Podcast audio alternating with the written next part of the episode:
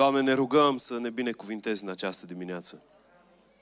Mă rog să lași cuvântul Tău să lucreze în noi, să ne prelucreze inimile. Vrem să arătăm mai mult ca Domnul Isus. Vrem să reflectăm mai mult frumusețea și gloria Lui. Și vrem și în această dimineață și vreau să te rog, Aba, să ne faci parte de prezența Ta vie și lucrătoare. Fiecare dintre noi, în numele Lui Isus. Amin. Amin. Îmi doresc tare mult și în această dimineață să avem mai mult decât o atmosferă bună în mijlocul nostru. Biserica Domnului nu are ca și cel, ca și scop, o atmosferă bună. Ci vrem să avem parte de întâlniri divine. E ceva total diferit când ai parte de o întâlnire divină față de o atmosferă bună. Într-o atmosferă bună te simți bine pentru câteva minute, poate pentru câteva ore și te duci după aceea acasă cam la fel cum ai venit. Dar atunci când ai o întâlnire reală cu Dumnezeu, ceva se întâmplă în ființa ta lăuntrică și Dumnezeu lucrează transformare în tine. Vreau să vă întreb, vă aduceți aminte când ați avut ultima dată o întâlnire divină? Vă aduceți aminte când ați avut ultima dată o întâlnire divină? Când nu a fost doar o atmosferă faină în care te-ai bucurat la închinare, ci când Dumnezeu te-a cercetat profund și ți-a schimbat inima. Da, atunci când ne vedem aici împreună, asta este ceea ce noi ne dorim. Ne dorim să ne întâlnim cu Dumnezeu. Cu Dumnezeul care ne iubește, cu Dumnezeul care ne poartă de grijă, cu Dumnezeul care vrea să ne transforme, care vrea să ne noiască, cu Dumnezeul care vrea să ne împuternicească, pentru a fi lucrători împreună cu El, vrem să avem întâlniri divine și îmi doresc ca asta să fie, dacă vreți, ținta noastră când venim duminica la biserică. Nu doar să vedem cine cântă, cine vorbește sau ce se întâmplă aici, ci pur și simplu să ne întâlnim cu Dumnezeu. Nu știu dacă v-ați întâlnit cu Dumnezeu în seria asta cu privire la predica de pe munte, dar uh, știu foarte clar că predica de pe munte este esența învățăturilor lui Dumnezeu și este foarte, foarte opusă mersului lumii acesteia. Domnul vine și spune că binecuvântarea, fericirea, favorul stă în cu totul altceva decât ce promovează lumea asta. El vine și spune că cei săraci în Duh sunt moștenitori a Împărăției lui Dumnezeu, cei care stau în acel spirit al neputinței fără de Dumnezeu. Ăia sunt binecuvântați. Ferice de cei blânzi, nu de cei puternici, nu de cei tari, ci de cei smeriți. Că cei vor moșteni pământul. Ferice de cei ce plâng, nu de cei care sunt high non-stop, ci de cei ce plâng, cei ce își plâng păcatul, cei ce plâng pentru cei pierduți, cei ce plâng atunci când lucrurile nu merg, că cei vor fi mângâiați. Ferice de cei flămânzi și insetați după a face voia lui Dumnezeu. Ferice de cei cu inima curată, că cei vor vedea pe Dumnezeu. Ferice de cei împăciuitori. Ferice de cei milostivi, că cei vor avea parte de milă și încheiem astăzi seria fericirilor, dar mergem în continuare după aceea, în predica de pe munte, Domnul vine și spune, ferice de cei ce sunt persecutați. Din pricina neprihănirii, ferice de cei ce sunt persecutați. Din pricina mea, zice El. El spune, bucurați-vă și veseliți-vă, căci sunteți binecuvântați de Dumnezeu cu o moștenire veșnică. Ferice de cei persecutați. Dar cuvântul ăsta, persecutați, știți că include o sferă largă de lucruri. Nu se referă, la, nu se referă doar la cei ce sunt torturați pentru credința lor. Nu se referă doar la cei care sunt schingiuiți, omorâți în numele lui Dumnezeu pentru credința lor. Ci se referă la toți cei care caută să umble făcând voia lui Dumnezeu, vă readuc aminte, cuvântul neprihănire în acest context înseamnă cel ce face voia lui Dumnezeu. Cel ce se aliniază planului lui Dumnezeu. Și cuvântul Dumnezeu spune foarte clar că toți oamenii care vor să împlinească voia lui Dumnezeu vor avea parte de persecuție, de împotrivire. Persecuție înseamnă să fii hărțuit, înseamnă să fii vorbit de rău, înseamnă să ai parte de opoziție, ok? Înseamnă și să fii bătut în numele credinței, înseamnă și să fii torturat, dar totul pornește de la hărțuială. Și dacă vă aduceți aminte, atunci când te-ai întors la Dumnezeu, poate a început o hărțuială și pentru tine. Hărțuială, unii am avut parte de hărțuială din partea familiei, care nu a înțeles că ceea ce faci este cel mai glorios lucru pe care poți să-l faci în viață și au început să ți se împotrivească. Hărțuială poate să fie și la servici, în timp ce tu cauți să faci voia lui Dumnezeu, nu poți să trăiești cum trăiesc cei din afara împărăției lui Dumnezeu, ok, poate în anturajul tău. Mai erau unii care făceau lucruri care nu sunt ok să fie făcute pe la slujbă, ok? Și fiind parte din același uh, colectiv, punea presiune și pe tine să furi împreună cu ei și n-ai făcut-o și automat începe hărțuiala când nu faci acest lucru. Și să știți că hărțuiala poate să fie și în biserică, chiar de oameni în biserică, în timp ce cauți să faci voia lui Dumnezeu, cei care nu sunt interesați de împlinirea planului lui Dumnezeu să vină și să spună, na, uite-te la ăsta. Wow! Știți că poți să ai parte de lucrurile astea? De oameni care sunt în biserică, dar care nu sunt transformați și care nu caută interesele împărăției lui Dumnezeu. Și atunci când, de exemplu, ești într-un context și ei vorbesc de rău sau fac lucruri care nu sunt ok și tu le spui, uite, nu, nu e bine ceea ce faci, să vină și să zică, a, te dai pocăit, cel mai mare pocăit dintre toți. Iisus spune, ferice, de cei ce trec prin aceste lucruri. Toți oamenii de pe acest pământ sunt sub o formă de persecuție, să știți. Pentru că vorbirea de rău, opoziția, bagiocura, sunt consecințe ale căderii omului în păcat. În momentul în care omul a căzut în păcat, ființa lui a început să se depraveze. Și atunci să ai parte de împotrivire, de vorbire de rău, de opoziție, de bagiocură, de, din, din partea celor din jurul tău, e ceva normal. Nici nu are rost să vă cer să ridicați mâna dacă ați avut parte de opoziție sau cineva va vorbi de rău, că nu este cineva aici care să nu fi avut parte de lucrurile astea. Toți trăim în această lume a suferinței. Toți avem parte de suferință. Dar vreau să știți că doar pentru cei răscumpărați, suferința cu adevărat contează. Și vă spun și de ce. Testul suferinței separă grâu de neghină în Scripturi. Testul suferinței desparte uh, grâul de neghină în Scripturi. Felul în care tu răspunzi suferinței scoate în evidență cine ești cu adevărat. Cei care în, în vremea suferinței se smeresc pentru a împlini voia lui Dumnezeu sunt grâul și merg înspre paradis, cei care se aprind, se mânie și se leapădă de Dumnezeu sunt neghina și merg înspre iad. Lumea asta, noi știm că este profețit în Scripturi, lumea asta se îndreaptă înspre cel mai mare test al suferinței care a fost, put, care a fost dat vreodată omului. Ne îndreptăm înspre cel mai mare test al suferinței. Și felul în care ne raportăm la suferință când testul acesta va veni peste fiecare dintre noi, reflectă cine suntem și cărei împărății aparținem. Condiția Sfinților pe pământ este suferința în timp ce iubesc. Condiția Sfinților în eternitate este desfătarea în timp ce iubesc.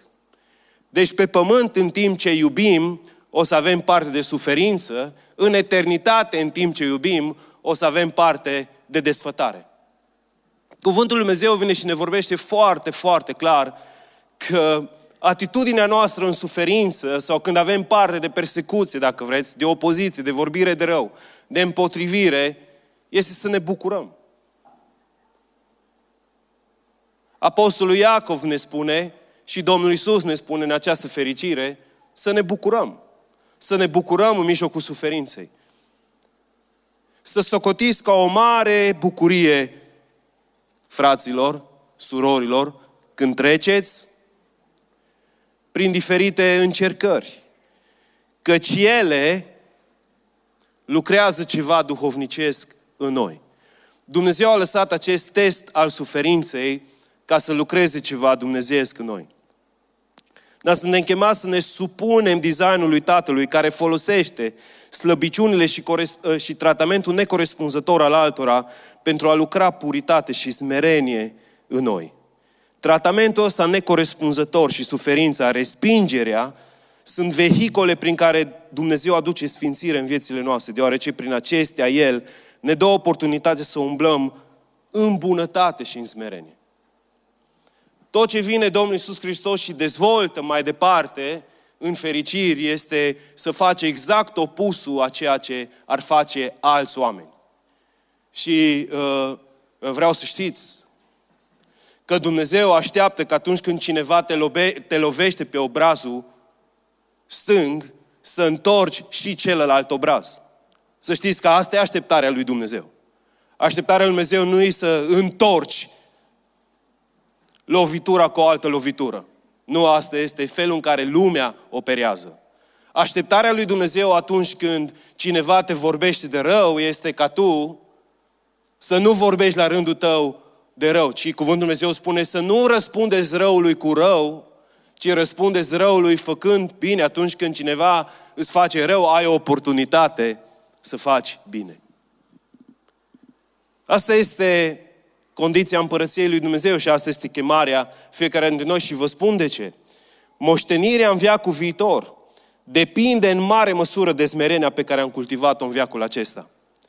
Moștenirea în viacul viitor, ceea ce vei moșteni, ceea ce vei fi în eternitate, pentru un număr infinit de ani, este determinat de smerenia pe care tu ai cultivat-o pe acest pământ. Smerenia este cheia moștenirii cheia moștenirii în eternitate. Cât de multă smerenie ai cultivat pe acest pământ, determină moștenirea pe care tu o vei avea în eternitate. Și smerenie nu înseamnă să fii gâgă. Nu înseamnă să fii mămăligos. Smerenie înseamnă să umbli independență de Dumnezeu. Smerenie înseamnă să te supui planurilor lui Dumnezeu indiferent cât te-ar costa. Smerenie înseamnă să nu te compromiți. Când ai spus da, să rămâi pe daul tău, indiferent cât i-ar costa. Asta înseamnă smerenie. Smerenie înseamnă să umbli aproape de Dumnezeu. E designul lui Dumnezeu de a ne pune în mijlocul oamenilor cu slăbiciuni pentru a ne curăți și a ne smeri. Prin slăbiciunile altora, Dumnezeu lucrează răbdare în inimile noastre. Prin slăbiciunile altora. Tu de multe ori te gândești, mamă, dacă a scăpa. Și ai și o listă de aia de care vrei să scapi. Dumnezeu nu te scapă de ei. Pentru că oamenii ăștia sunt vehicolul prin care Dumnezeu lucrează puritate și smerenie în tine și în viața ta. Te-ai gândit că dacă ai avea un partener mai bun, un partener perfect ca Domnul Isus, ai fi și tu diferit. Nu, Dumnezeu are alte unelte să te smerească, să te curățească, să te ajute să umbli în puritate. Și El o face în felul ăsta. Oriunde o să mergi pe pământul ăsta, nu o să găsești nicăieri biserica pe care tu ai visat-o. Și eu îmi doresc ca lumina să fie plină doar de îngeri. Și ai plină de oameni care nădăjduiesc că caută să se sfințească. Toți suntem în acest proces al sfințirii. Sunt doi dușmani ai smereniei. Doi dușmani mari ai smereniei. Unul este mânia, care este înrădăcinată în mândrie. Mânia care este înrădăcinată în mândrie. Să știți că mânia noastră este o expresie a mândriei noastre. Mă auziți? Când dezbraci mânia, dai de mândrie. Mânia este o expresie a mândriei. Dar ne miniem când cineva ne știrbează reputația, se atinge de idealurile noastre, când cineva are o altă opinie. Măsura mâniei tale este măsura ambiției tale sau ambițiilor tale neobservate. Și v-am spus, este, există o moștenire dincolo de viața asta care e produsul smereniei. Smerenia este magnetul, dacă vreți, care atrage favorul lui Dumnezeu și opoziția, tratamentul necorespunzător, persecuția, dacă vreți, sunt marile test al smereniei.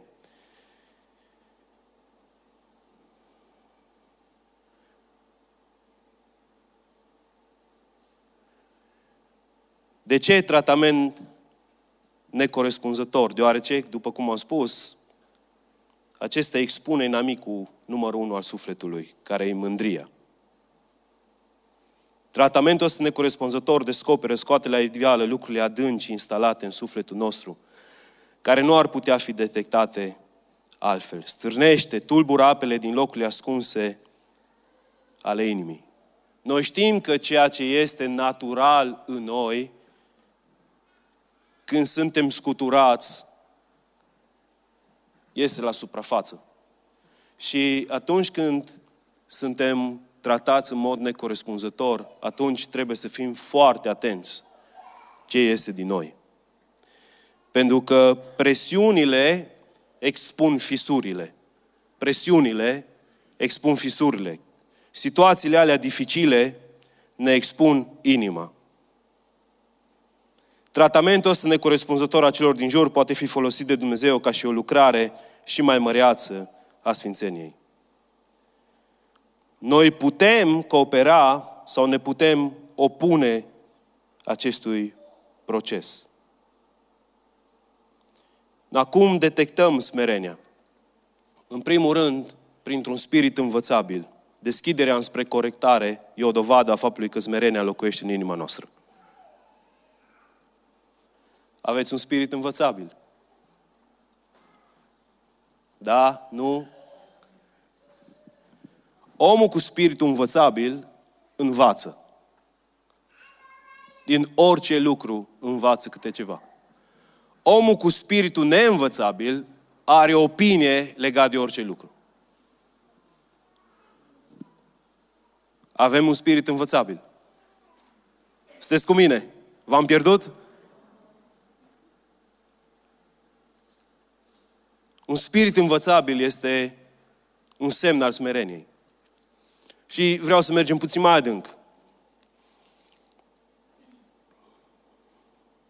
Există ceva mai măreț decât a avea dreptate. A fi liber. Am mai zis lucrul ăsta. De multe ori, când vrem să avem dreptate, ne luptăm pentru dreptatea noastră până acolo încât ne pierdem libertatea. Știți că există o limită a dorinței tale de a avea dreptate. Ați fost vreodată într-o situație în care ați căutat dreptatea? Nu ați fost. Să ai dreptate. Și știți, când ne luptăm prea mult în a avea dreptate, e clar un semn al lipsei de smerenie. Pentru că e bine să cauți dreptate până la un punct. Și vă spun ce produce dreptatea care se naște din dragoste. Știți că există o dreptate care se naște din dragoste și există o dreptate care se naște din ură. Știți ce naște dreptatea care se naște din dragoste?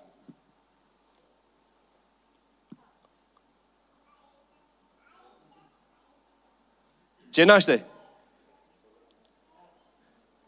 Dreptatea care se naște din dragoste o vezi pe cruce. Naște sacrificiu. Dumnezeul care era drept, din pricina dragostei, s-a sacrificat. Atunci când cauți dreptatea, dreptatea ta, dacă e născută din dragoste, vei vedea nevoia de a te sacrifica. La un moment dat tu cauți dreptatea, dar la un moment dat te sacrifici pentru că dragostea ta pentru celălalt este mai mare decât avea dreptate. când la bază, la temelia este ura, te vei duce până în pânzele albe. Nu știu cum arată alea, dar te vei duce până acolo încât să judeci și să faci rău. Pentru că dreptatea care se, nas- se naște din ură duce la judecată. Și lucrul ăsta duce la orbire spirituală. De aceea este mai important decât a avea dreptate, să fii liber și atunci când te prinde dorința aia prea tare să ții de dreptatea ta, vreau să știi că e un semn al mândriei. Pentru că la un moment dat dreptatea aceea se împotrivește planului și voii lui Dumnezeu. Dreptatea care se naște din dragoste duce la sacrificiu. Problema atunci când ești tratat necorespunzător de cele mai multe ori este dorința de a arăta că ai dreptate. Că pe nedrept ești tratat așa. De multe ori pe motivația aceasta poți pierde libertatea. Sunt mulți care vor să demonstreze că au dreptate chiar pentru, pentru prețul libertății. Sufletul murdar de cele mai multe ori caută această dreptate. Sufletul curat caută să aibă libertate.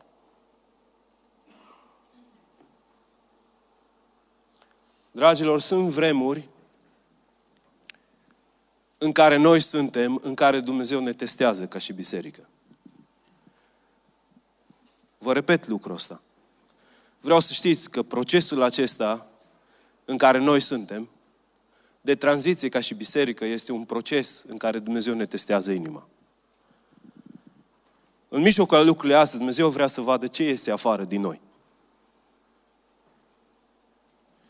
Poți să este un spirit învățabil în care să ne supunem lui Dumnezeu. Eu vreau să știți, dreptatea care se naște din dragoste duce la ascultare. Dreptatea care se naște din ură duce la răzvrătire. E un lucru în care putem să îmbrățișăm ce vrea Dumnezeu de la noi, chiar dacă e dificil, chiar dacă în unele lucruri nu înțelegem, nici eu nu înțeleg toate lucrurile, chiar nu le înțeleg. Să optăm să umblăm cum vrem noi. Este o modă, chiar în biserici, din ce în ce mai mult, cu oamenii să trăiască cum vor ei. Dar lucrul ăsta nu va aduce niciun beneficiu și nicio binecuvântare pentru noi. Trebuie să fim atenți legat de ce iese din noi și legat de ce iese din noi trebuie să căutăm să ucidem ce nu este din Dumnezeu. Vă zic cum, cum se manifestă, dacă vreți, uneori în, în, în mine și mă fac vulnerabil față de voi. Dacă cu ceva vreme în urmă nu îmi păsa, sau cel puțin nu mă gândeam că îmi pasă ce gândesc alții despre mine, acum parcă încerc uneori să îmi apăr reputația. Să mă asigur că oamenii nu exagerează legat de mine. Și știu că lucrul ăsta e un lucru la care trebuie să lucrez, pentru că e o vulnerabilitate legat de ceea ce am vorbit mai, mai devreme. Dumnezeu nu mă cheamă să-mi caut dreptatea. Dumnezeu mă învață să fiu ca și împăratul David, pe care la un moment dat au venit mulți și au început să-l... Și David avea autoritate și le-a zis, lăsați-i, lăsați-i. A zis slujitorilor lui, lăsați-i. Iisus a avut parte de multă împotrivire. Și era Fiul lui Dumnezeu, cred că ar fi putut termina foarte ușor lucrurile. Dar Iisus i-a lăsat pe oameni să meargă în lucrurile lor. Ceea ce noi suntem chemați și lucrurile de care noi trebuie să fim atenți legat de noi înșine. Atunci când vin lucrurile astea. Cum reacționez eu? Cum răspund eu la lucrurile care se întâmplă? Pentru că mânia este mecanismul de apărare a unui suflet murdar. Vă repet, mânia este mecanismul de apărare a unui suflet murdar. Adică atunci când sufletul ți este murdar și cineva te tratează necorespunzător, ok, te persecută, te hărțuiește, te vorbește de rău, mânia este ceea ce este să te apere dacă ai sufletul murdar. Smerenia vine să te apere dacă ai sufletul curat. O să aminte că Fiul lui Dumnezeu, în contextele cele mai dificile, spune cuvântul Lui Dumnezeu că imaginea Lui a fost imaginea unui miel care era dus la tăiere. Asta a fost imaginea Lui. Iisus nu și-a arătat puterea și autoritatea atunci. Cu toate că le avea la îndemână. Nu, nu, nu, nu, nu. Iisus și-a arătat latura smereniei în acel context. Pentru că aia este ceea ce scoate în evidență sufletul curat atunci când este într-un context al tratării necorespunzătoare. Mânia e mecanismul de apărare a unui suflet murdar și ea se exteriorizează la unii prin depresie, iar la alții prin furie. La unii se manifestă prin depresie, la alții se manifestă prin furie. Depinde de temperamentul tău. Să știți că furia este expresia mâniei. Și depresia este tot o expresie a mâniei. A supărării tare lăuntrice pe anumite lucruri. Doamne, vindecă-ne! Blândețea și răbdarea sunt expresiile smereniei. Dă-ne blândețe și răbdare. Răbdare multă, Doamne. Îndelungă răbdare. Nu de a spune Scriptura despre îndelungă răbdare, Dumnezeu știe că suntem mai vulnerabili la răbdare. De aia avem nevoie, unii dintre noi, să practicăm, să ne antrenăm răbdarea. Du-te la, când stai, când mergi la Lidl la cumpărături și ajungi la locul în care să plătești, pune-te la coada cea mai lungă dacă ai probleme cu răbdarea.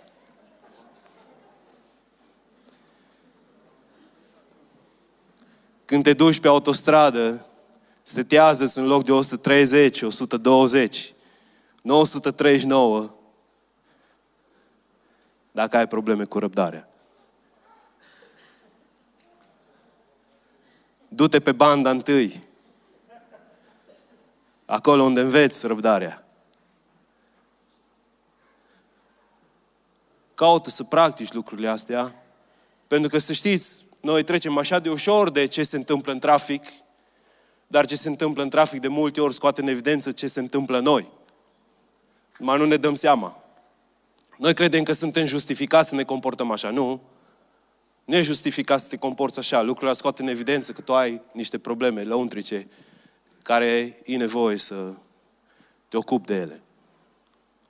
Ca să fii plăcut lui Dumnezeu. Deci, în primul rând, avem nevoie de un spirit învățabil. Doamne, ajută-ne. În al doilea rând, avem nevoie de slujire, deschiderea înspre slujirea altora. Să știți că măreția e definită nu în funcție de cât de bine sluje, uh, uh, ești slujit de cei din jur, ci cât de bine slujești tu. Măreția unui om nu stă în cât îl slujezi pe el, ci în cât îi slujește el pe ei. Asta ne-a zis Isus. Mâinile acelea care au făurit universul, au fost mâinile care au spălat picioarele ucenicilor. Măreția este definită în funcție de cât de pasionat ești și ne-ai face pe alții fericiți, împliniți, nu în funcție de cât de multe fericesc alții pe tine. Leadership-ul sau conducerea în împărăție nu se referă la câți oameni poți determina să te slujească, ci câți oameni poți să slujești tu.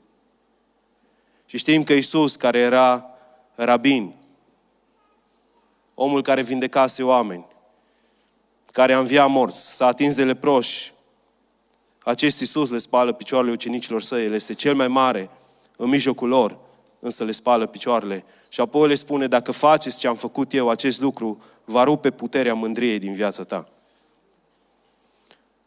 În acel context, Iisus inițiază o reconciliere. Vă aduceți aminte că ucenicii se certaseră pe drum. Mai sunteți cu mine? Ucenicii se certaseră pe drum. Mai știți pentru ce se certaseră? Cine stă la stânga, cine stă la dreapta, cine e mai mare. Și erau certați. Știți, ceea ce a, știți care e lucru care a planat certurile dintre ei? Slujirea lui Isus. Slujirea lui Isus a dus reconciliere între ei. Slujirea lui Isus i-a făcut pe ei să înțeleagă că cel mai mare în împărăția lui Dumnezeu este cel care îi slujește pe toți, slujirea lui Isus. Dacă devenim din ce în ce mai mult exemple ale slujirii, exemple ale slujirii, să știți că lucrul ăsta va aduce reconciliere între noi. Ești într-o zonă de război rece cu cineva, caută să slujești. Știți ce spune cuvântul lui Dumnezeu? Atunci când slujești, e ca și cum mai pune niște cărbuni aprinși peste cel care e supărat, mânios, împotrivitor față de tine. Na, eu știu că unii poți să slujești cât vrei tu, vor rămâne la fel. Dar tu fii credincios la ceea ce spune Dumnezeu. Iisus a inițiat o reconciliere prin acest act al smereniei. Și dacă îl urmăm pe Domnul Iisus în acest lucru, în acest fel, acest lucru are puterea să rupă mândria care ne ține încuiați în lăuntru nostru față de oamenii pe care de multe ori îi iubim așa de mult. Sau mândria spune, poate o descoper puțin acum în mijlocul nostru. Mândria și ce spune? Mândria spune, așteaptă să te slujească la alt. Aia spune mândria. Las că el s-a greșit, ia vezi cum. Să vină el la mine. Asta spune mândria. Lasă să vină el la mine. Smerenia inițiază ea actul reconcilierii. Doamne, ajută-ne pe toți. În frunte cu mine. Ai un adevăr. Mândria spune, nu, nu, lasă să vină El. Smerenia inițiază. Din pricina dragostei lăuntrice. Vreau să închei cu versetele astea din Iacov, capitolul 4. Iacov, capitolul 4, versetul 6 și versetul 7.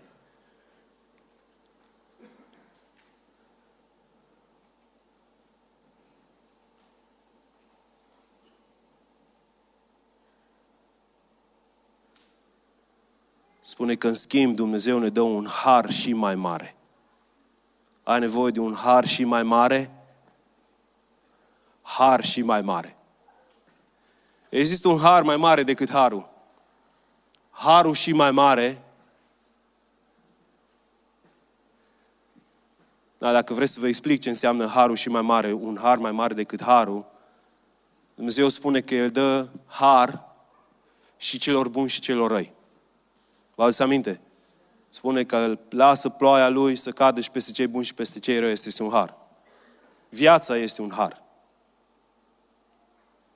Harul și mai mare este, este să ai parte de favorul lui Dumnezeu. Ca Dumnezeu să te asculte când te rogi.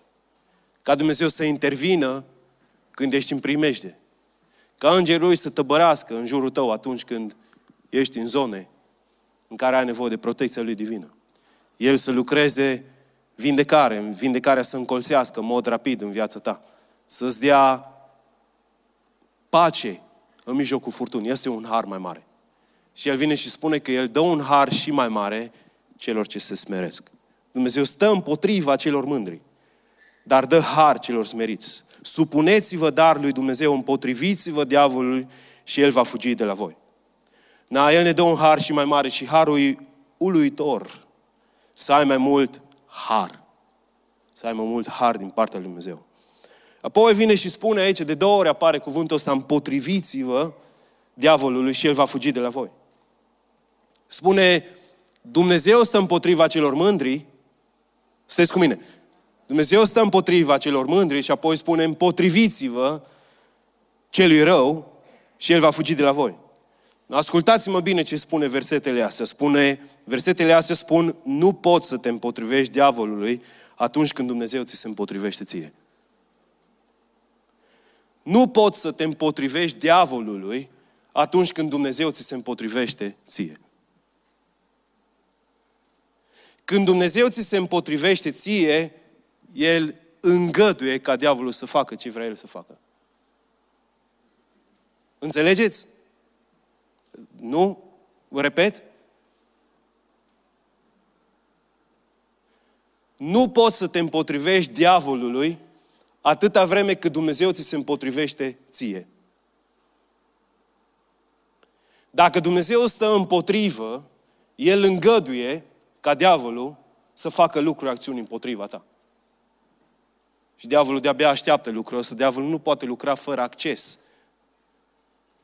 Diavolul trebuie să întrebe prima dată în ceruri dacă poate să acționeze împotriva ta. Sunt multe scene în Scripturi care vorbesc despre lucrul ăsta. Diavolul nu poate să meargă împotriva ta fără, fără ca Dumnezeu să îngăduie acest lucru. Diavolul nu face ce vrea el. Diavolul se supune și el unor legi spirituale care sunt. Dar în legile spirituale care sunt, dacă tu umbli în mândrie, îl ai pe Dumnezeu împotrivă. Dar vreau să știți că Iacov scrie epistola asta creștinilor. Când citiți la începutul epistolei lui Iacov, el spune cui se adresează. Iacov nu se adresează celor din lume, Iacov se adresează sfinților din biserică. Sfinților care au răspândiți în diferite părți ale lumii, El se adresează și El le spune, aveți grijă ca Dumnezeu să nu vă stea împotrivă. Aveți grijă să nu umblați în mândrie, ci aveți grijă să umblați în smerenie. Dacă umblați în smerenie, veți avea autoritate și putere să vă împotriviți diavolului. Ăsta e un har și mai mare. Să poți să stai drept în fața diavolului. Dacă Dumnezeu stă împotrivă ție, tu nu poți să stai în fața diavolului. Diavolul are mult mai mare putere ca și tine. Dar dacă tu te supui lui Dumnezeu și stai în smerenie înaintea lui Dumnezeu, diavolul nu poate sta înaintea ta. Puteți să luați orice carte de istoria bisericii și o să vedeți că toți oamenii lui Dumnezeu care au fost biruitori au fost oameni caracterizați de smerenie. Puteți să luați tot ce scrie în Scripturi și o să observați că este scris că oamenii lui Dumnezeu care au fost biruitori în fața diavolului au fost oameni care au umbat într-un spirit al smereniei. De aceea smerenia trebuie să fie un lucru care ne caracterizează și Isus vine și spune ferice de voi când veți fi prigoniți din pricina dorinței voastre de a împlini voia lui Dumnezeu. Bucurați-vă că numele voastre sunt scrise în ceruri.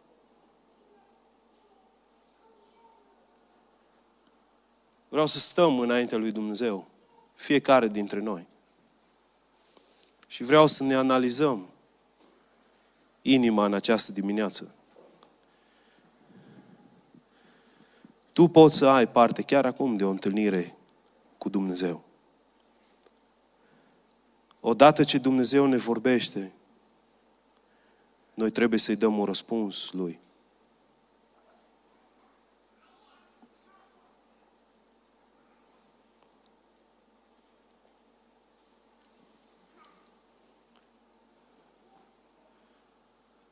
Locul în care vom sta departe de mândrie este locul în care cultivăm un spirit învățabil, cultivăm un spirit învățabil,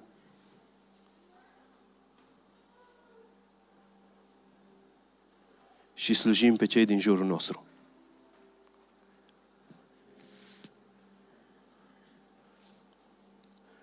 Ca să poți să cultivi un spirit învățabil, vreau să vă chem în această dimineață să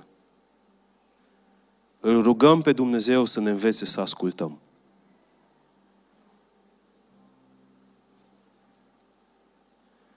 Sunt convins că și voi ați fost în locurile alea în care din pricina mândriei nici măcar nu stai să-l asculți pe celălalt ce are de zis. Când ești stârnit în, mânie, în mânia ta, tu știi clar că tu ai dreptate, nu ai nevoie să-l asculți pe celălalt. Și știu că asta e o expresie a mândriei de care trebuie să ne pocăim. Uneori poate se întâmplă în relația cu soțul tău sau în relație cu soția ta.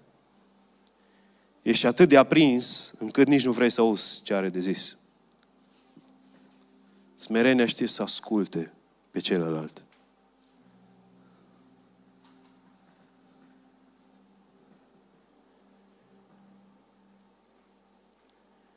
Și în al doilea rând, frați și surori, e o mare nevoie să învățăm să slujim. Suntem atât de dedicați muncii noastre de zi cu zi încât nu mai avem timp să slujim pe alții. Nu mai avem timp de a sluji pe nimeni.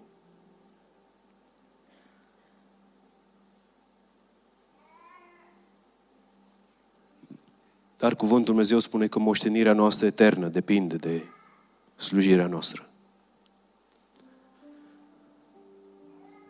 Că smerenia se cultivă în slujire. Și dacă în dimineața asta ai descoperit că sunt locuri în viața ta care au nevoie să fie schimbate, pune-te într-un loc al slujirii. Există multe locuri în care să poți să slujești. Și în biserică și în afara ei. Caută să faci lucrul ăsta în mod intențional. Caută să faci lucrul ăsta în mod intențional. Și caută să faci lucrul ăsta în mod constant. Nu stârnit acum în această dimineață de un mesaj să faci ceva săptămâna viitoare, ci fă un plan intențional în care te implici constant. Caută să vezi care sunt nevoile și implică-te acolo unde sunt, acolo unde descoperi nevoi pe care tu le poți acoperi. Ferice de voi când căutați să împliniți voia lui Dumnezeu. Persecuția va veni, dar moștenirea va fi mare. Toți avem și vom avea parte de persecuție, dar Sfinții răscumpărați au această ocazie și acest favor ca suferința să o transforme în binecuvântare eternă. Și cei creștini și cei necreștini suferă, dar noi avem oportunitatea să suferim cu folos pentru eternitate. Lumea asta căzută în păcat este o lume a suferinței. Dar noi putem să suferim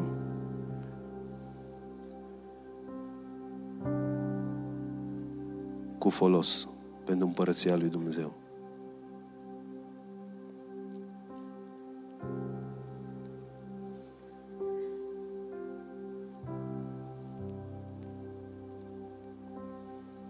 Este cineva aici în această dimineață care vrea să se înfățișeze înaintea Domnului și să ceară un spirit învățabil.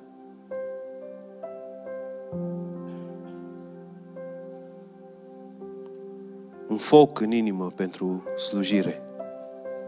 Să reaprindă inima slujirii în tine. Acum suntem într-un loc în care vrem să ne înfățișăm înaintea cerului cu lucruri care le-am auzit de la Dumnezeu că vrea să le facă în noi.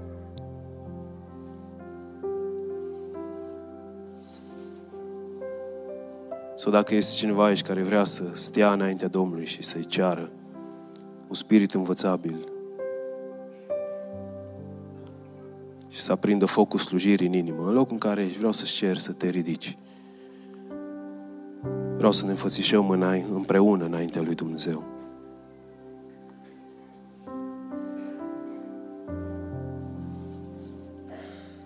Vreau să ne înfățișăm împreună înaintea lui Dumnezeu.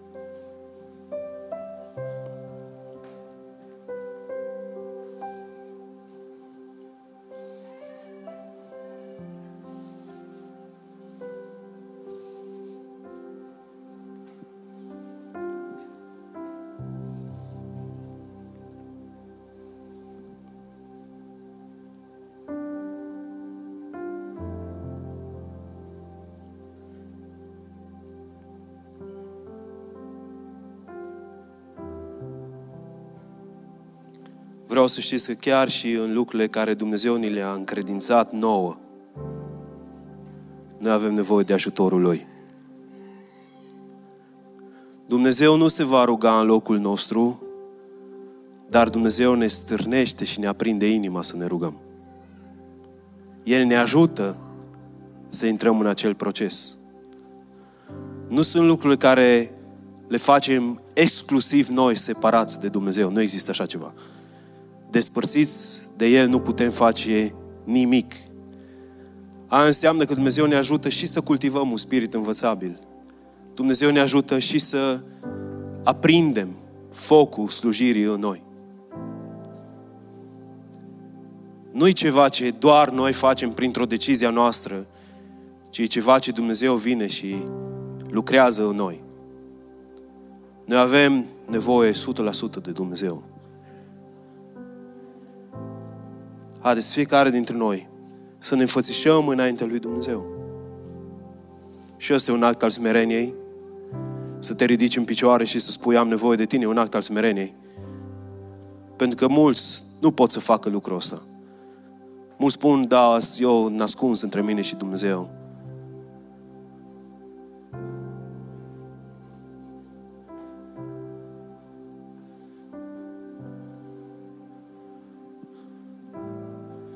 Dar Dumnezeu dă un har și mai mare celor care se smeresc. El stă împotriva celor mândri. Dă har celor smeriți.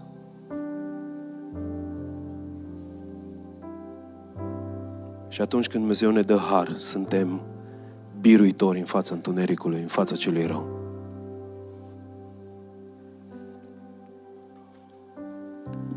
Doamne, în acest test în care suntem fiecare dintre noi, venim înainte Ta, Doamne, stăm la picioarele Tale și îți cerem să lași o măsură din puterea Ta peste ființele noastre. Mărturisim că nu putem să ne smerim fără ajutorul Tău. Nu putem să ne smerim fără putere din partea Ta. Mărturisim că Tu ești Cel care poți să restaurezi ființa noastră lăuntrică. Mărturisim că Tu ești Cel care poți să ne vindeci interiorul. Mărturisim că avem nevoie de Tine, Doamne, chiar în acest proces. Și, Doamne, vrem să stăm în această dimineață și să Te chemăm în acest proces în viețile noastre. Tu ai spus că toți cei care sunt persecutați din pricina nume, numelui Tău, toți cei care sunt persecutați din dorința de a împlini planurile Tale, au parte de fericirea care vine de la Tine. Tu îi umpli de bucurie, Domne. Tu îi umpli de viață.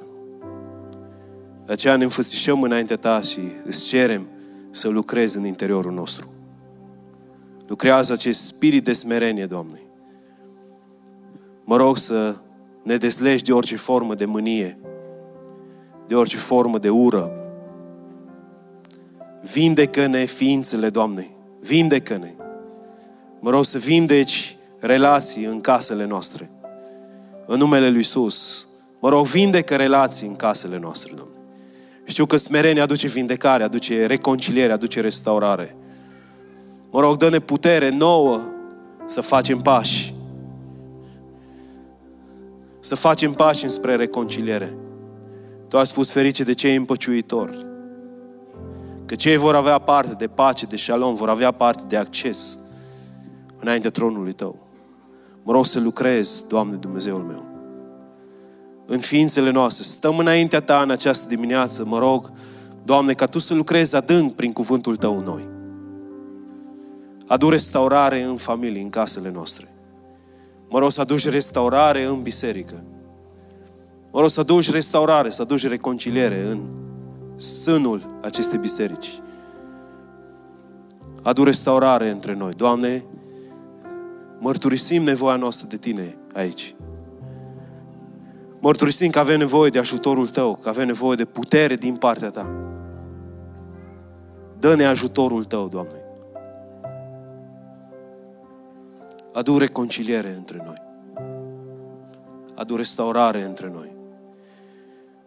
Dune în acest spirit al unității care aduce viață, Doamne.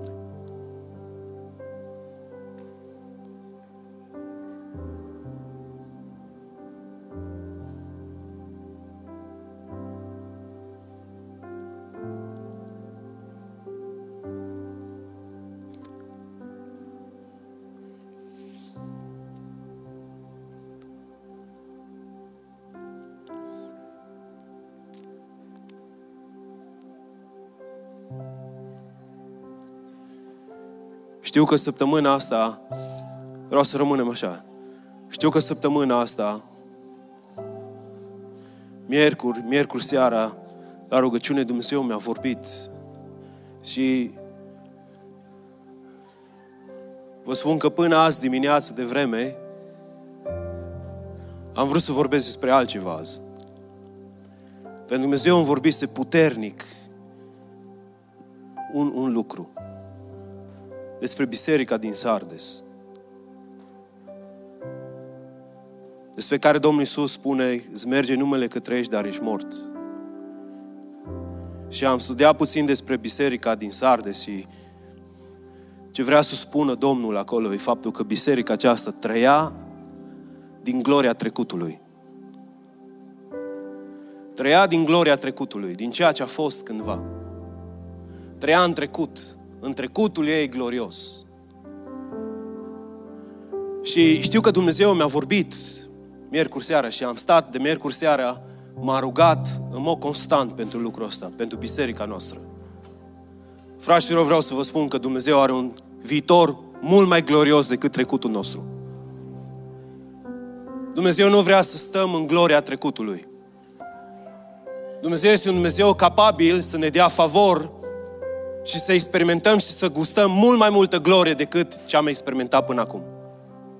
Este o glorie mult, mult mai mare care vine în acest loc. Dumnezeu ne dă un har și mai mare atunci când ne smerim.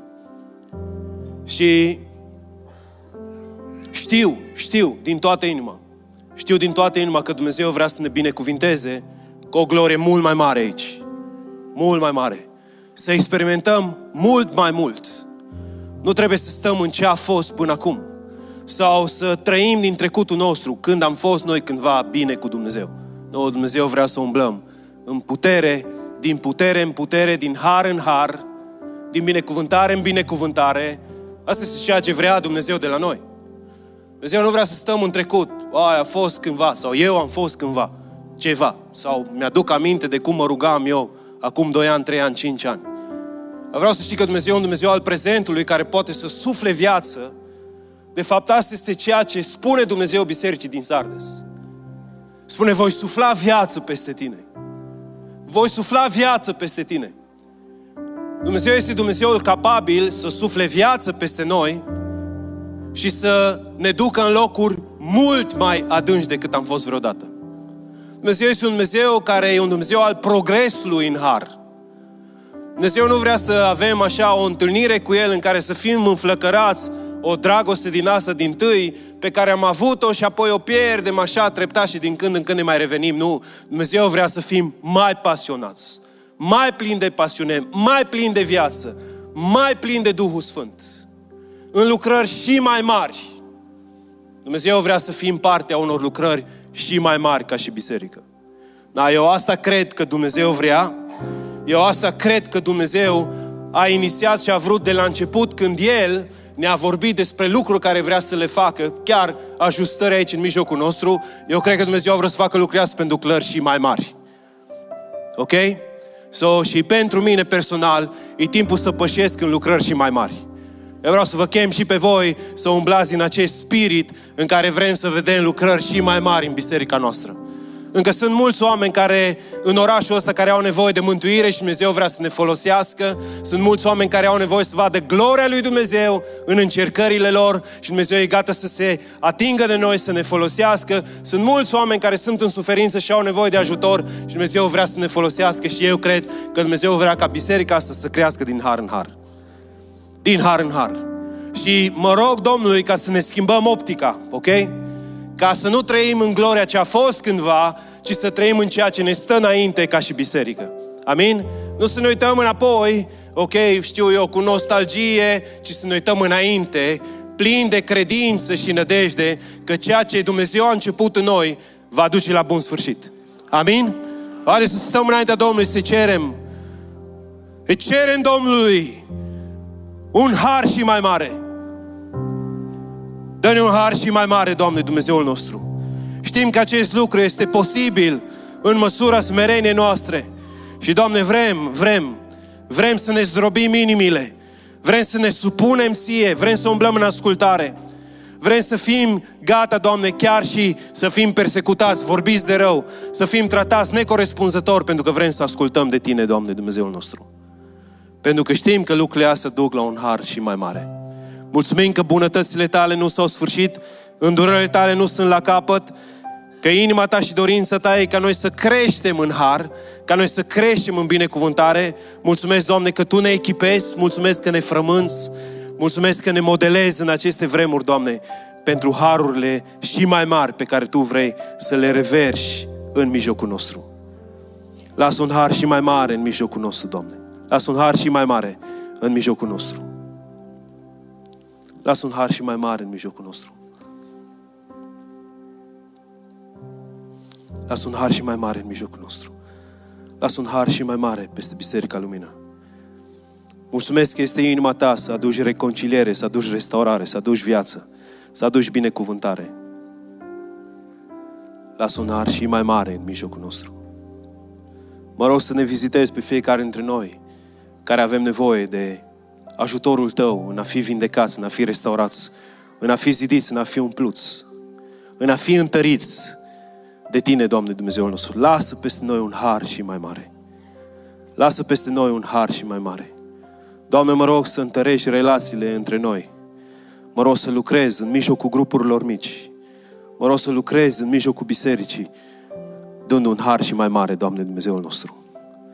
Mă rog să ne dai favor să slujim din toată inima pentru Tine, pentru gloria numelui Tău. De un spirit învățabil, fă să umblăm diferit de spiritul acestei lumi. Și în toate lucrurile, Doamne, fă ca smerenia să fie podoaba pe care o îmbrăcăm în fiecare zi pentru a fi plăcuți înaintea Ta, pentru a primi un har și mai mare din partea Ta. Lasă lucrurile astea peste noi în numele Lui Isus. Amin. Amin. Puteți să luați loc?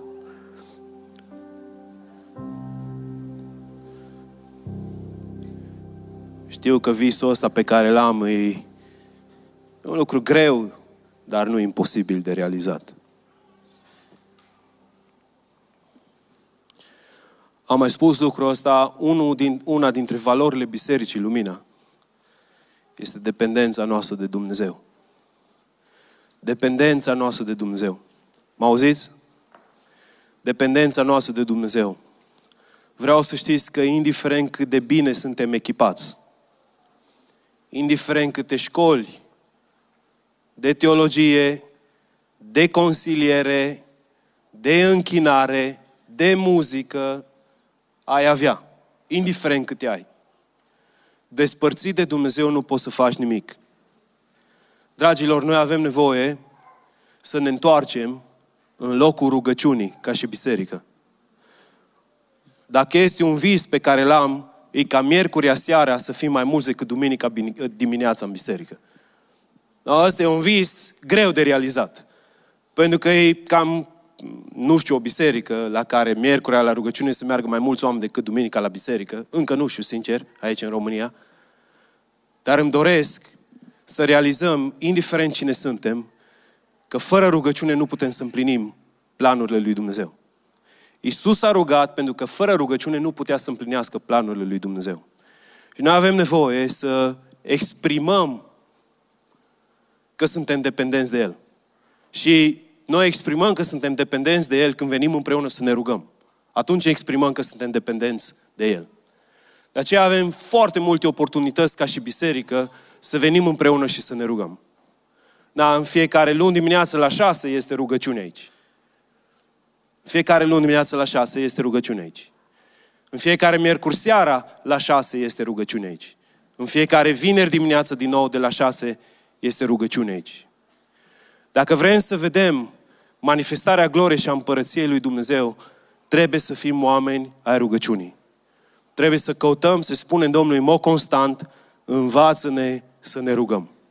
Dacă ai nevoie de un boost, acum știu că toată lumea știe ce înseamnă cuvântul boost, până acum nu prea știau mulți, dar de când e cu vaccinul, toată lumea știe ce înseamnă boost. Dacă ai nevoie de un boost spiritual, vă încurajez, nu știu, cred că nici nu mai sunt cărți de vânzare. Cartea lui Cory Russell, Învață-ne să ne rugăm, e o carte care poate să fie un boost spiritual. Pentru tine. Învață-ne să ne rugăm. trebuie să devină strigătul nostru. Oricare dintre noi credem că știm să ne rugăm, vreau să știi, când stai înainte lui ar mai surprize. Toți încă avem nevoie să învățăm să ne rugăm. Și ca și biserică îmi doresc să prioritizăm cumva rugăciunea în biserica noastră. Niciun amin am auzit la lucrul ăsta. Sau nu a fost sora Cici aici, poate zicea amin, dar e nevoie să prioritizăm rugăciunea în mijlocul nostru. Frați și surori, visăm la lucruri care nu se vor întâmpla fără post și rugăciune în mijlocul nostru. Postul și rugăciunea sunt temelia demonstrării împărăției lui Dumnezeu. Nu este o demonstrație a împărăției. Declarație poate să fie multă. Dar demonstrarea împărăției este imposibilă fără post și rugăciune. Dar să vreau să vă încurajez. Vreau să vă încurajez să căutați rugăciunea împreună cu ceilalți sfinți. Să știți că nu e același lucru când stai acasă și te uiți, ca atunci când vii aici și practici. Și nădăjduiesc că Dumnezeu stârnește mai mult inima noastră la rugăciune. Noi suntem o biserică care nu vrem doar să declarăm că rugăciunea e o valoare, ci noi vrem să demonstrăm prin stilul nostru de viață că suntem oameni ai rugăciunii. Doamne, ajută-ne pe toți! Amin? Domnul să vă binecuvinteze, să aveți o săptămână plină de favor, în care harul ăsta mai mare să se manifeste în mijlocul vostru și prin voi, împărăția Lui Dumnezeu să crească. Toți cei care aveți nevoie de slujire, nu uitați, echipa profetică e pregătită să se roage pentru voi în această dimineață și ne rugăm ca un spirit de revelație să fie peste, peste ei. Domnul să vă binecuvinteze. Amin.